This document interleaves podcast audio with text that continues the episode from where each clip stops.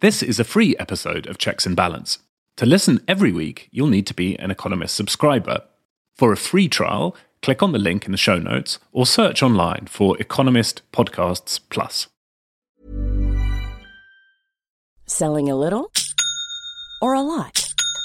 Shopify helps you do your thing however you cha-ching. Shopify is the global commerce platform that helps you sell at every stage of your business. From the launch your online shop stage to the first real life store stage, all the way to the did we just hit a million orders stage.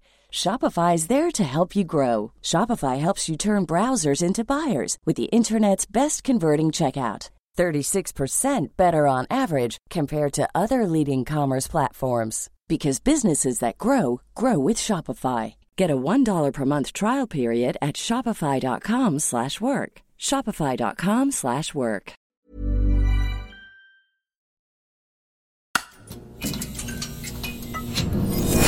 The Economist. It turned out to be a prophetic opening line. Joe Biden looks like the photograph of a great statesman in his youth, ran the profile in a Delaware paper, the Evening Journal, in November 1970. You look at it, and you can't quite believe how wild haired and scrawny the great man was in his dashing 20s, the piece continued. Joe Biden had just been elected to New Castle County Council, his first public office. In what was then solidly Republican Delaware, the dashing young lawyer quickly caught the attention of Democratic leaders looking for a candidate for the long shot statewide Senate race two years later. He has all the qualifications for a great future in government, the Democratic state chairman was quoted as saying. Now, the youthful subject of the adoring profile in the Evening Journal is a much, much older man. With 305 days until the 2024 election, I'm John Prideaux, and this is Checks and Balance from The Economist.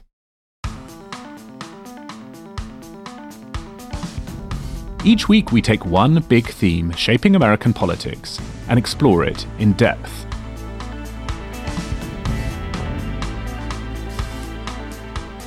Today, should President Biden stand aside and let someone else run?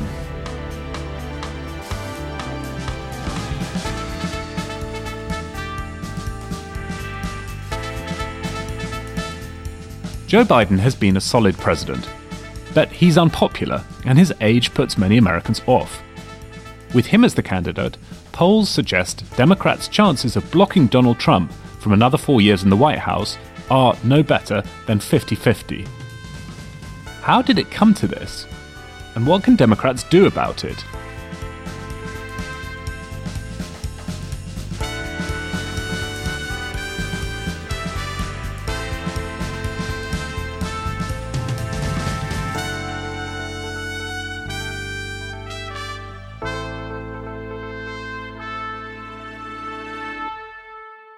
With me this week to discuss whether the Democratic Party has a plan B, and if not, why not, are Idrees Kahloon in Washington, D.C., and Charlotte Howard in New York. Charlotte, Idrees, Happy New Year to both of you. Idrees, you were in the UK for Christmas. How was that? It was lovely. We were in Devon for a few days, which is very beautiful. Saw some red cliffs, walked around, had a very nice time, and now I'm back in the swamp.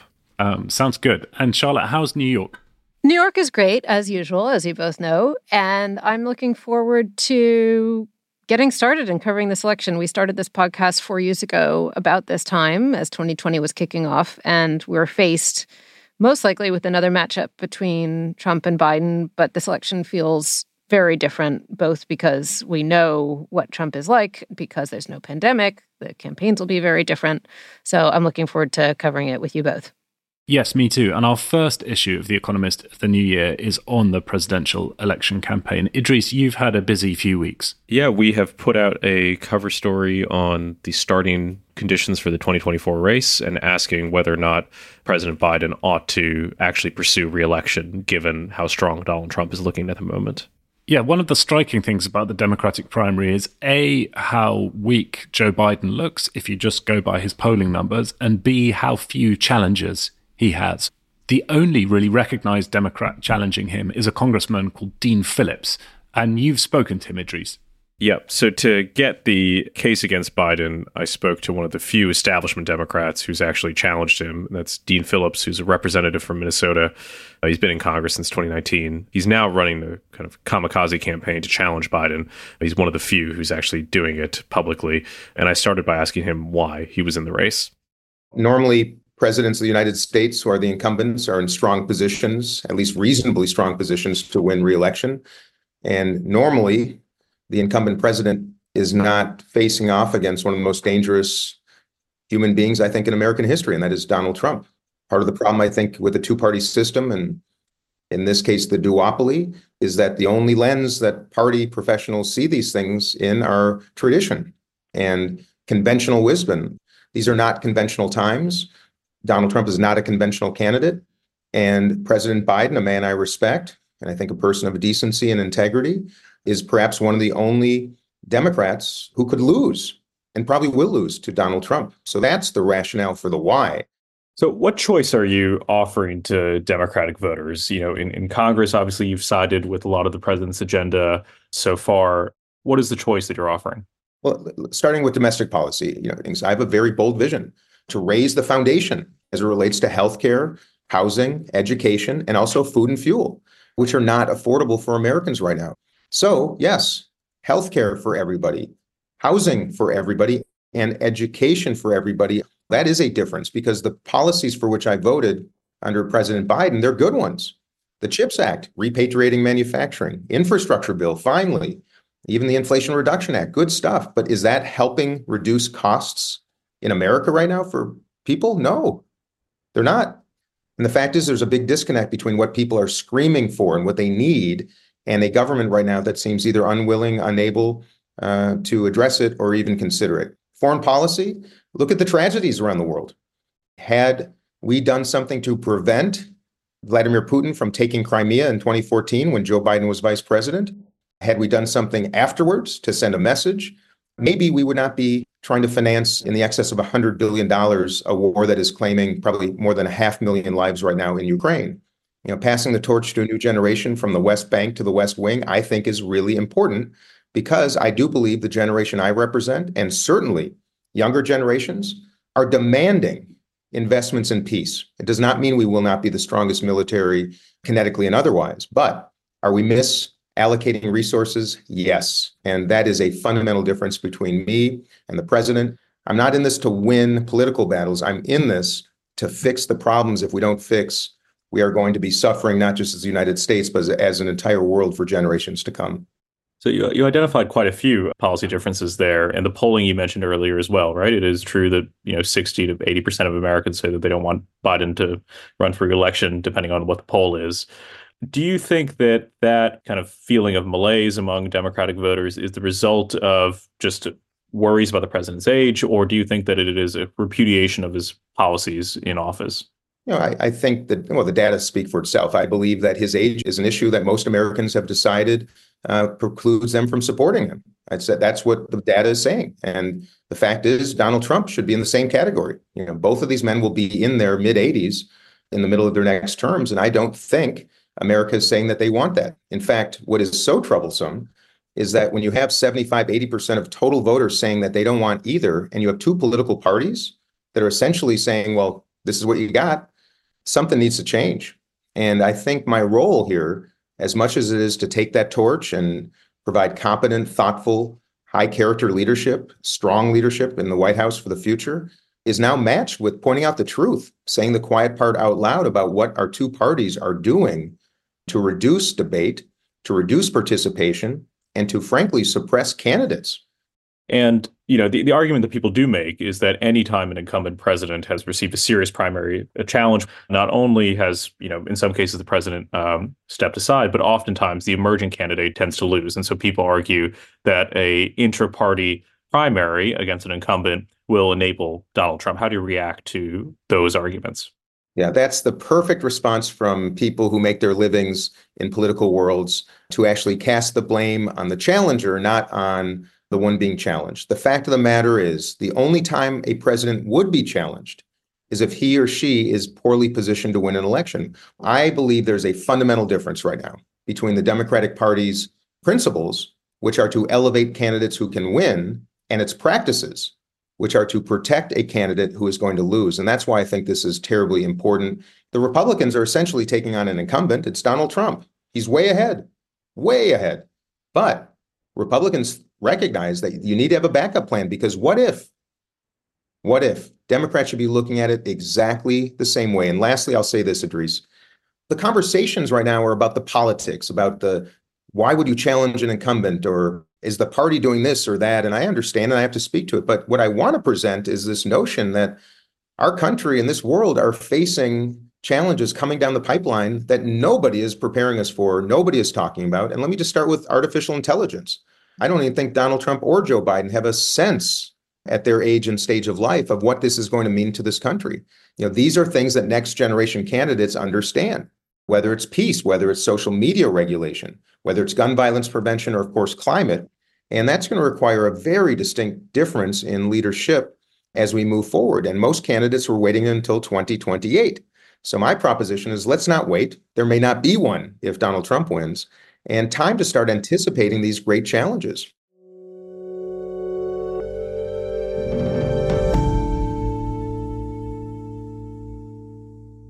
Idrees, I found it refreshing listening to Dean Phillips there, but I want to start with something he said at the beginning of your conversation. He said that President Biden could and probably will lose to Donald Trump. What's the evidence for that view?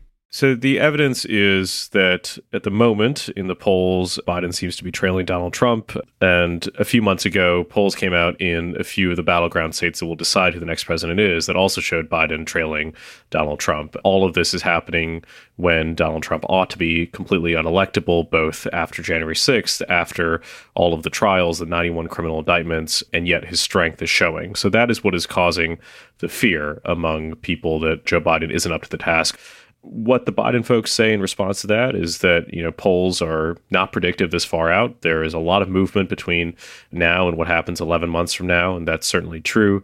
They say that there is a billion dollar campaign that is yet to be waged. Donald Trump will be shuttling between criminal trials and rallies, and for enough Americans, that might be just too much for them to deal with. And so they are preaching calmness, even as people think that Biden is in a difficult spot. I've not heard much from Dean Phillips, and I thought that interview was fascinating. But the reason we're doing the episode primarily, right, is that we, I think, are in agreement with the view that Donald Trump is a deeply dangerous candidate for America itself and for the world. So, how is it possible that we have such a weak Democrat as his primary opponent? So, why is it that Joe Biden's the nominee? Is it in Democrats' interests for him to remain so? And if he is the nominee, how can he overcome his shortcomings? And I think to Idrees's point, the reason why these questions have become more urgent and more filled with panic among Democratic circles is because of the gravity of these polls. All of these polls are really worrisome for Democrats. So it is quite late in the day to be having this discussion. And I would note that there was a time, particularly when he was running for president, that Biden was not saying explicitly, but at least intimating that he would be a one term president. He talked about himself as a bridge to the next generation, the next generation that Dean Phillips was alluding to.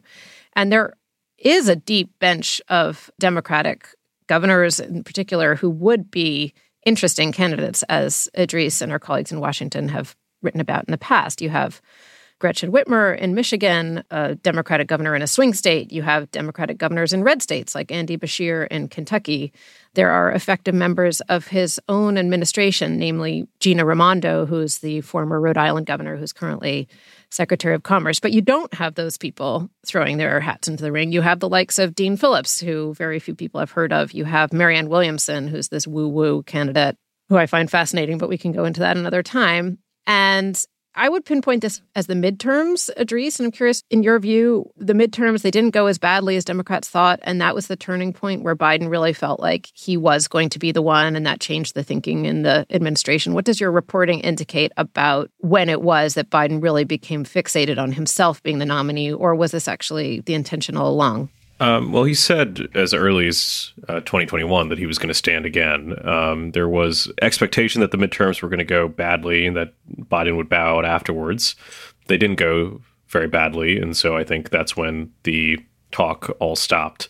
What the Biden folks will also say is that the midterms went well. The 2023 elections in Kentucky and a few other places, the abortion referenda all went well for Democrats.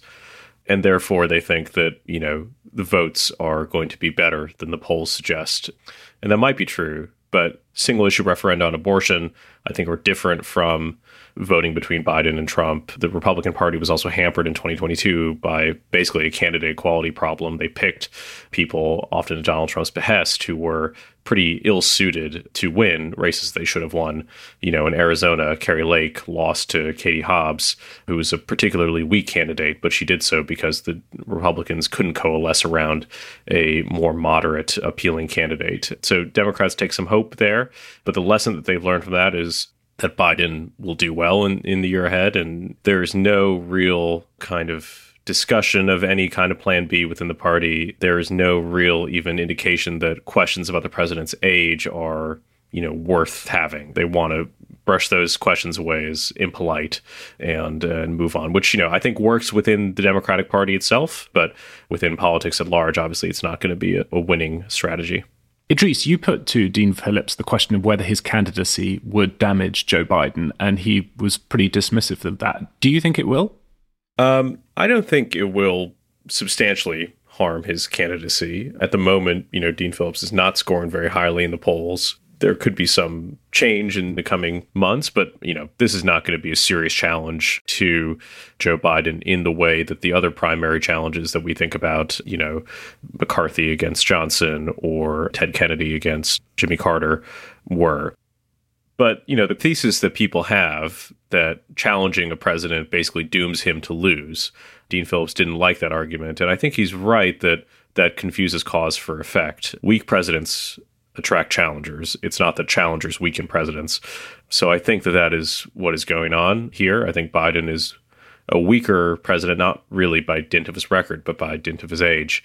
And so therefore he's attracted a challenger. And he's actually done a pretty good job at stamping down any kind of pretty prominent challengers like Gavin Newsom and whatnot, who could have actually, I think, made a dent if they had challenged him head to head. Yeah, that sounds right to me. I also agree with what you said about Biden's weakness as a candidacy and strength of his record. I do think he's got a pretty good record. I think he's a weak candidate. I worry that the polls, in some ways, might be even worse than they seem, and they seem pretty bad to underline that. Donald Trump at the moment looks 50 50 to return to the White House if you just take the popular vote. As Idrees has said already, the swing state polls look a bit worse than that.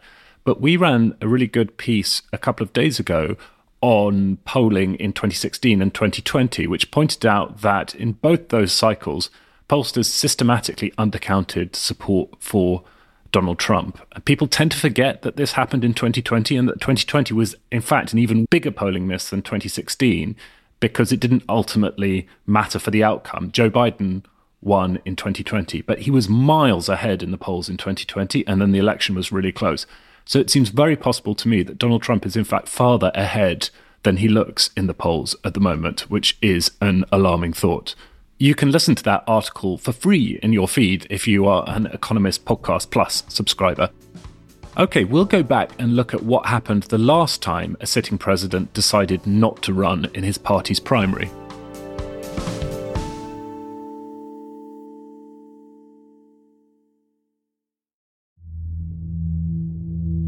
At the start of 1968, the course of the election seemed a foregone conclusion. The sitting president, Lyndon Johnson, would surely take on the former vice president, Richard Nixon.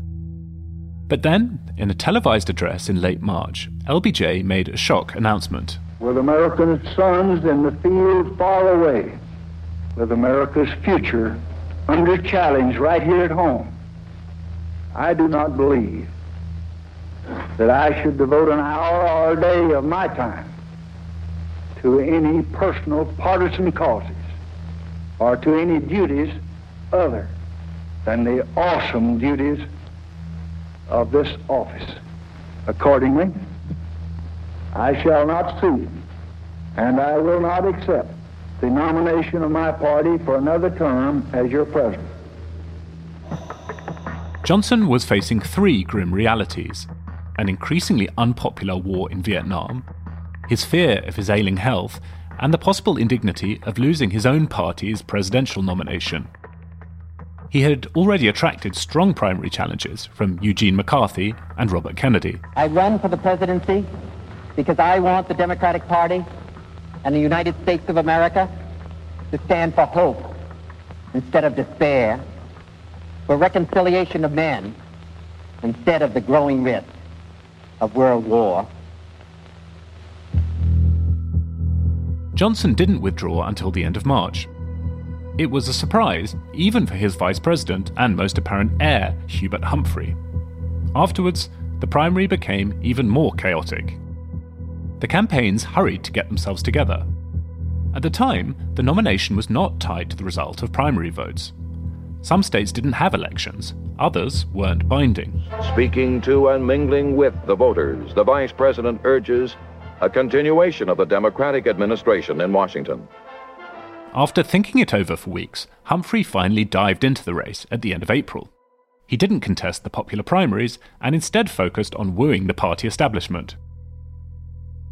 Meanwhile, Kennedy's campaign was gaining momentum, winning the majority of primaries that he entered. And what has been going on within the United States over the period of the last three years, the divisions, the violence, the disenchantment with our society, the divisions, whether it's between blacks and whites, between the poor and the more affluent, or between age groups, or on the war in Vietnam, that we can start to work together. We are a great country, a selfish country, and a compassionate country.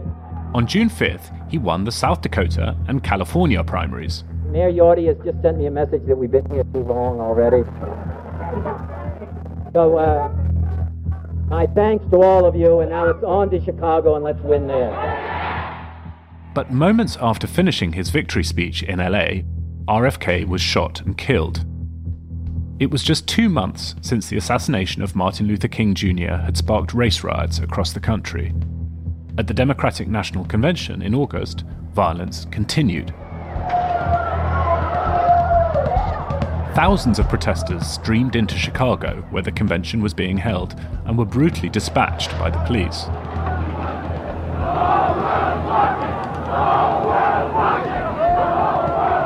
There is an odor of tear gas still left in the air here from tear gas shells that have been going off periodically for the last hours. Inside the convention hall, protected by bulletproof glass and barbed wire, party grandees gave Humphrey the nod after lobbying from the president. Colorado cast 16 and a half votes for Vice President Humphrey, 10 votes for Senator McCarthy, Humphrey won the nomination despite not having entered a single primary. I proudly accept the nomination of our party.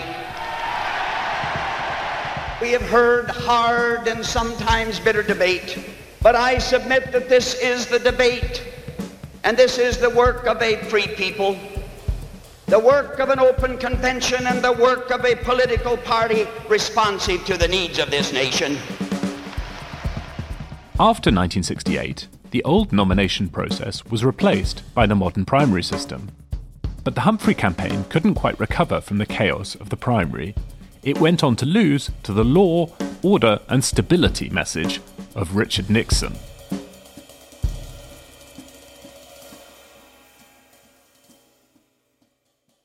It's funny how much people are referring back to this LBJ moment in the context of the discussion about Biden because the first lesson of 1968 is that an incumbent Democratic president can back out. And then the second lesson of 1968 is that it goes very, very badly.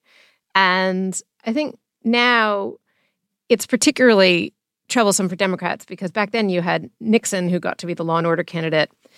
Right now, if you're a Democrat, you really don't want to seem to be a party of chaos when a main critique against Donald Trump is that he's a chaotic candidate and a chaotic leader. You want to cast Democrats and Joe Biden in particular as having a steady hand.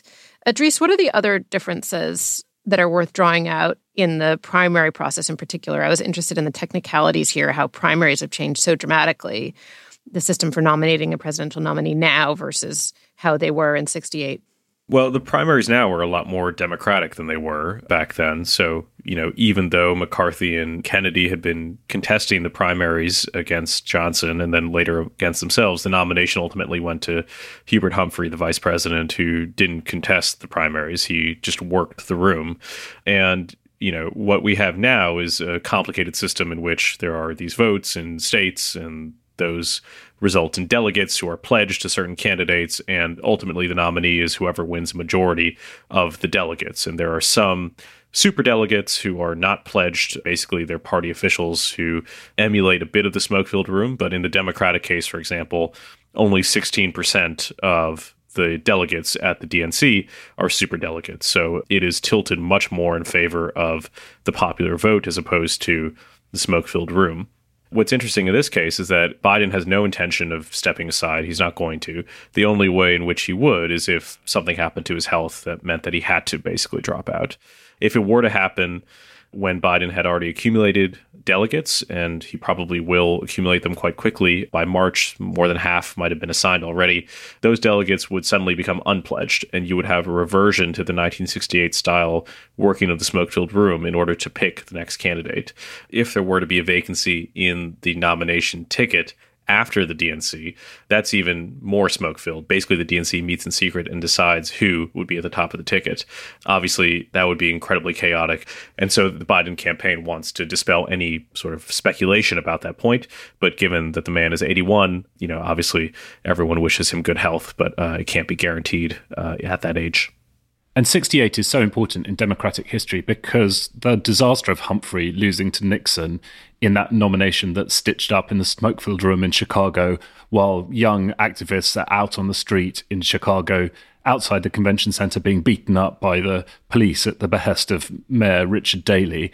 That then prompts this huge change in the nominating process, which, as Idrees says, becomes much more democratic. The flip side of that more democratic process is that nominations are no longer in the hands of the party elite. Were Joe Biden to step aside now under the system that pertained in 1968 and prior to that, you could imagine Democratic elites getting together and nominating somebody else, somebody hopefully better than Hubert Humphrey.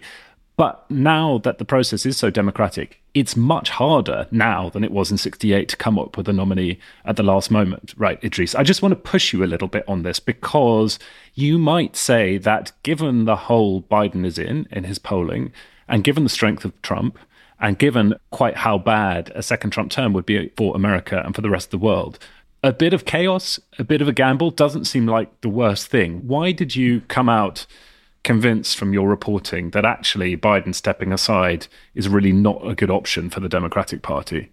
It's a bad idea because this primary season would be too short for anyone new and promising on the Democratic bench to really mount a serious campaign.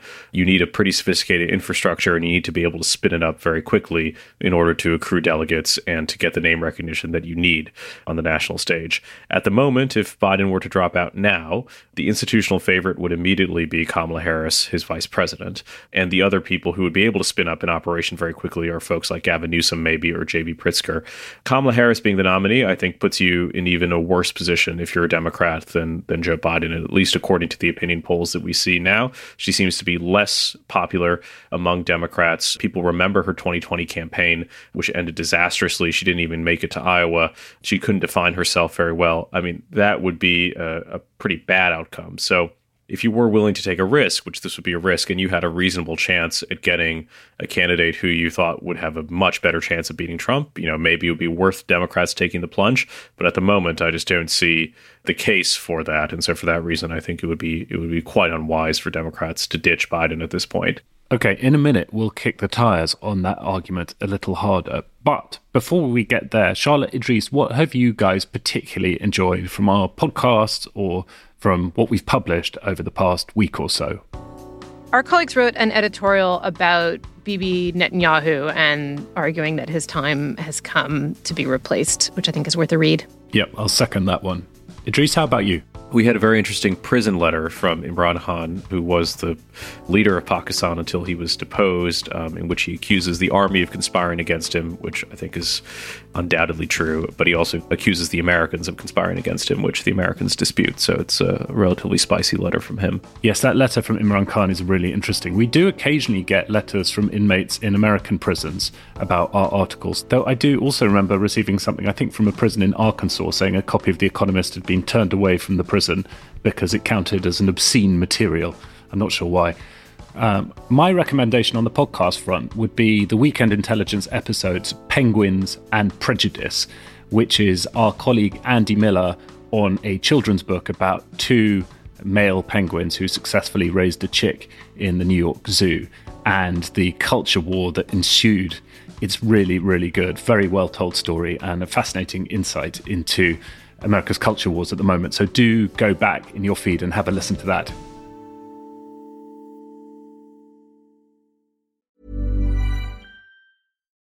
When you need mealtime inspiration, it's worth shopping Kroger, where you'll find over 30,000 mouth-watering choices that excite your inner foodie. And no matter what tasty choice you make, you'll enjoy our everyday low prices, plus extra ways to save, like digital coupons worth over $600 each week. You can also save up to $1 off per gallon at the pump with fuel points. More savings and more inspiring flavors make shopping Kroger worth it every time. Kroger, fresh for everyone. Fuel restrictions apply. In this week's cover leader, we tackle the question of whether Biden should drop out and decide that on balance, he probably shouldn't. I spoke to our deputy editor, Ed Carr, who writes a lot of our leaders at The Economist, about how we came to that conclusion. I think for me, the whole sort of driving force behind this debate is this massive contradiction. On the one hand, you have the Democratic Party thinking that Donald Trump is a threat to democracy and a threat to the Republic. And on the other, they seem just sort of incredibly passively accepting the fact that an 81 year old incumbent with a worst rating in history is just inevitably their candidate. And I just find it very hard to reconcile those two facts. Can anyone possibly hold those two ideas in their head at the same time and not go slightly crazy? I mean, you would have thought not, right? And Democrats are smart. They can read polls. They can see that Joe Biden at the moment is at best 50 50 to be re elected, which means Donald Trump is 50 50 to have another four years in the White House. And yet there's this sense of inevitability and almost a paralysis around Joe Biden's candidacy. We had a vigorous debate here at The Economist about whether Biden should step aside. I went in thinking that he shouldn't. Then I sort of almost convinced myself that he should. And now I think I'm back to thinking that he shouldn't step aside. I mean, this is quite finely poised, I think. Yeah, for me, what makes this particularly interesting is that the big problem that Biden has, which is his age, is something you just can't really change. I mean, there is at this point no, you know, oh, it's wisdom rather than oh, that that ship has sailed. It's not going to happen. I mean, but he did arrive talking himself as a transitional president, and that just hasn't happened. And I, I think there are some sort of bad reasons for that as well. I, I mean, if you've labored to be president your whole life, being president must be pretty nice. There are lots of people around him in the White House who benefit and enjoy the sense of power and being able to do things for good reasons as well as bad. And I think there's also a kind of interesting mirror image of what's happened among the never Trumpers, which is nobody's quite wanted to be the person to wield the knife because it's such a risk for your career. You always want to wait for someone else to sort of make the first blow. I think there's a bit of that too. And so there are kind of bad reasons for why this delay has happened. And then people have woken up at this late hour and, well, it, you know, we get on to now why, in fact, he may be the best choice because actually the process of finding someone else is extraordinarily risky, isn't it, John? I think that's right. The process is risky. I've been thinking a bit about different political systems. In Britain, where we're both based, both political parties have relatively clean systems for changing leaders, and they can do it quite quickly.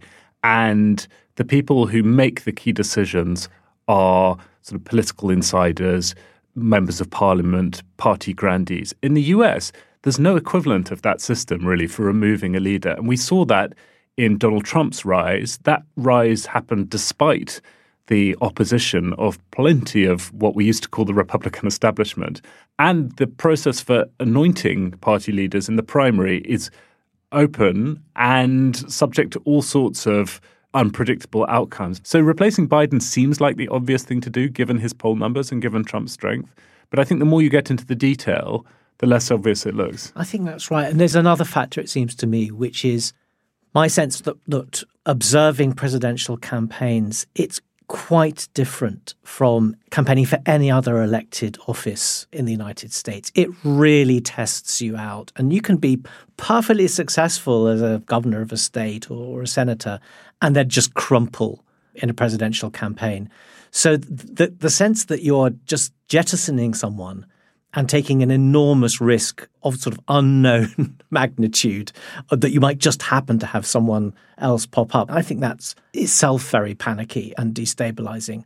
And I guess the other thing is who is the most likely person? Well, it's probably Kamala Harris, and it's not obvious that she's any more electable than Biden himself. No, I think really not obvious at all. She ran a terrible campaign in 2020 if you look at the issue that she's most closely associated with in the White House, it's immigration and the southern border, which has, I think, been the single worst issue for the White House and for the Democratic Party and is Donald Trump's strongest issue. So I think she would be a really weak candidate.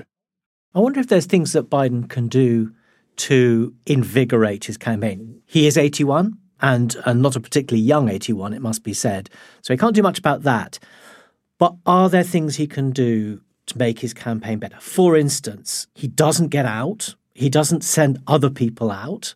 You get the sense that his campaign is actually a bit distracted by the act of governing, not really focusing hard enough on campaigning. It seems to me from over here in the UK that his campaign is getting everything wrong. I mean, they would say we're focused on governing and look at all the magnificent things we've done. Inflation's coming down, real incomes are growing, the stock market's going gangbusters, racial income disparities are down, crime's down, oil production is up. They do actually have a lot to crow about. You can question how much of that is due to the president, but generally presidents get credit for stuff that happens on their watch. And I think, you know, to your point, Joe Biden has a really good record. He doesn't get credit for it, I think, because this thing we keep coming back to, which is his age. And so, what can he do about that? How can he change his campaign? Well, one option, which we've argued for this week is a change of vice presidential candidate. The conventional wisdom on that, and the political scientists will tell you the choice of vice president doesn't matter much for the outcome of the election. I'd question whether that's the case when the candidate himself is 81. I think there's a lot more focus on the vice president than there would be ordinarily. I could imagine a different sort of presidential campaign where he said, look, I am 81. I get the concerns about my age. This job is a lot for anyone. It's particularly a lot for somebody of my age, my second term would be a different kind of presidency. I would share more responsibility with this person, my new pick, and then that person could go out and make the case for a second term that Joe Biden doesn't seem to be particularly effective at making. How do you think that would go down in the party, though? I mean, Kamala Harris, as an African American woman, basically being thrown under the bus. Not great, but I also think Democrats need to care a lot less about how things look to their core constituency and care a lot more about winging swing voters in swing states. I mean, it's funny, isn't it? You get the sense that although the stark fact of the probability of Trump's re election is right out there in front of you and Biden's not a great candidate, the options are not fantastic either. I mean, like you, I have veered around on this and I've come to the view that it's better to put the tremendous energy and resources into a really good Biden campaign, make the best of it, make the best arguments, than kind of carry on worrying at the moment. But uh, just now we're in a terrible situation where people are not enthusiastic, continuing to ask, you know, in the dark watches of the night whether there might be another candidates possible. And it's kind of caught in the headlights moment.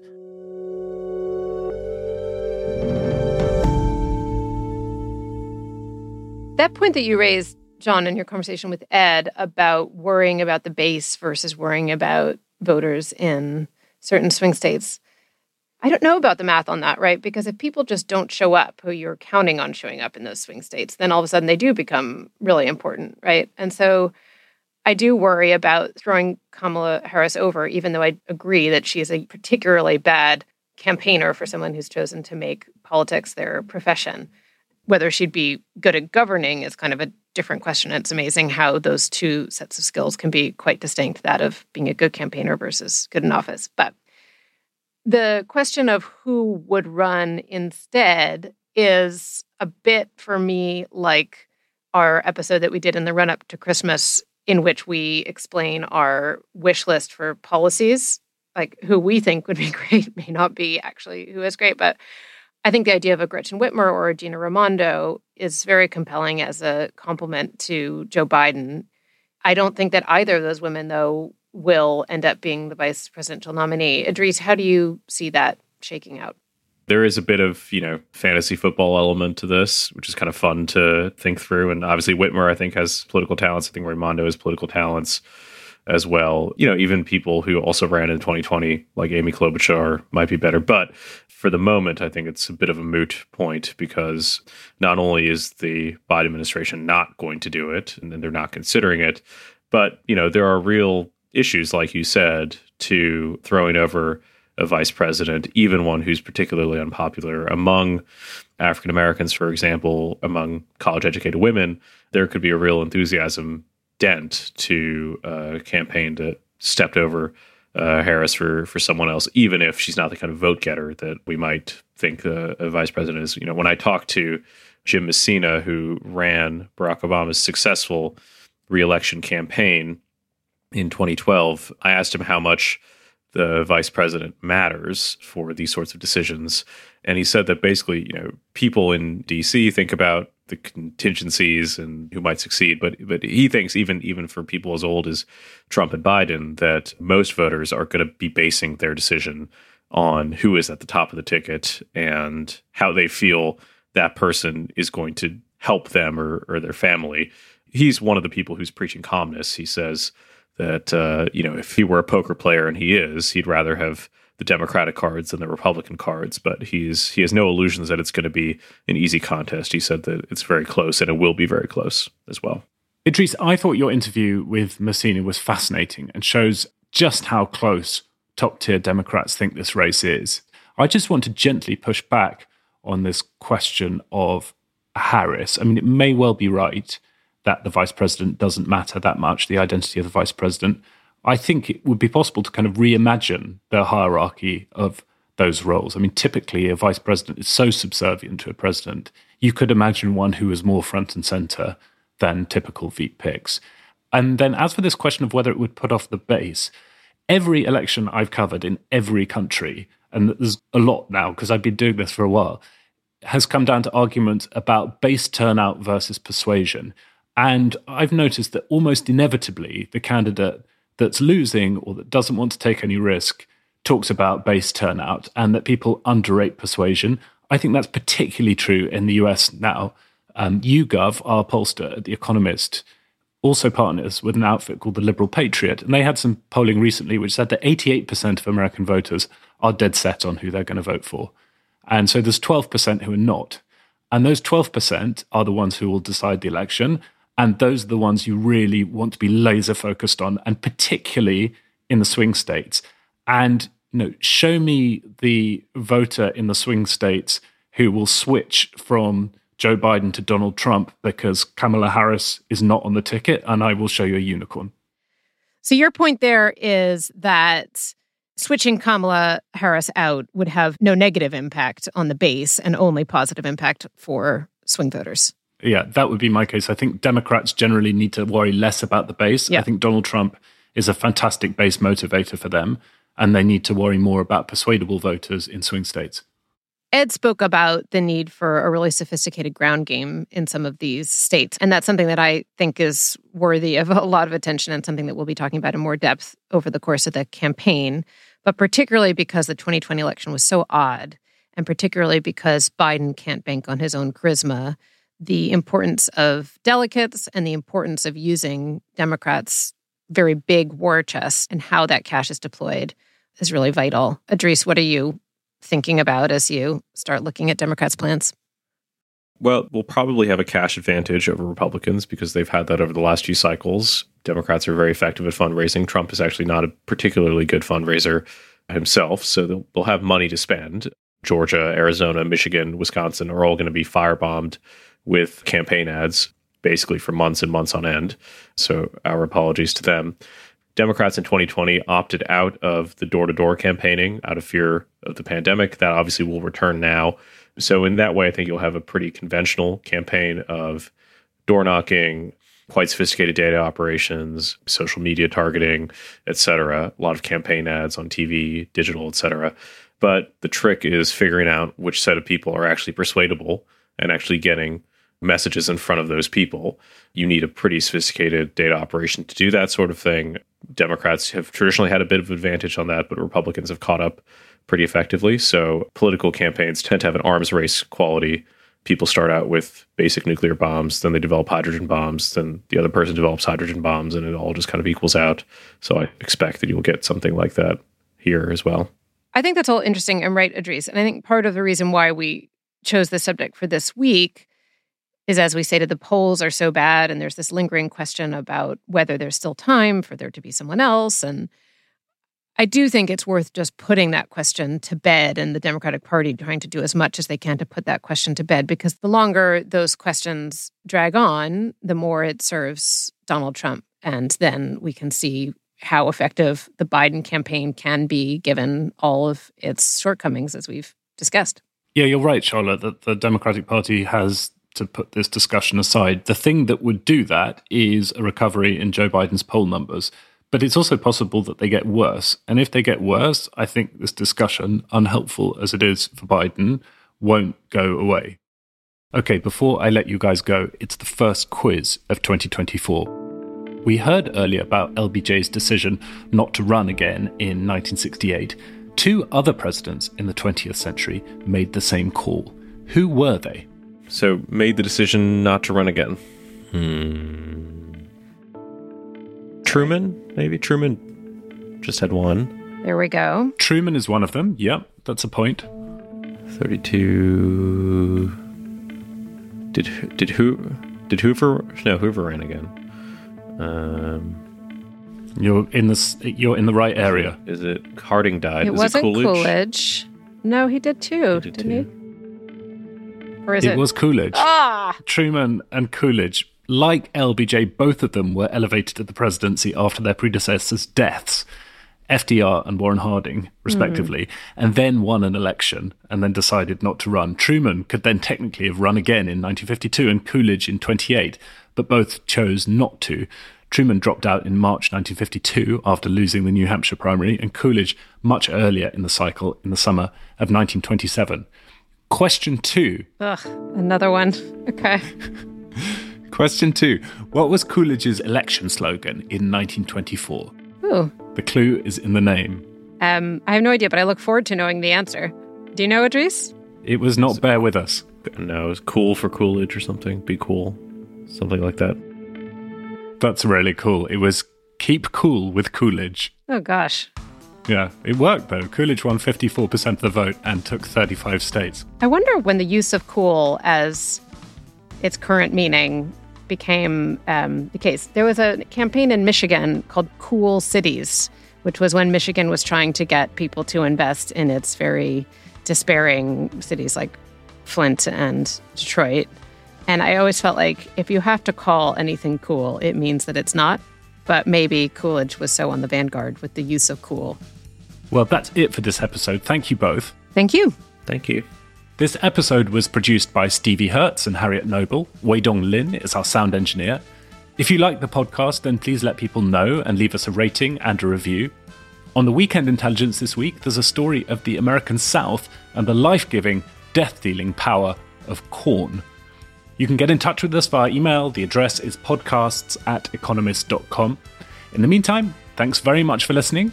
Stay safe and stay sane. We'll have more checks and balance next week.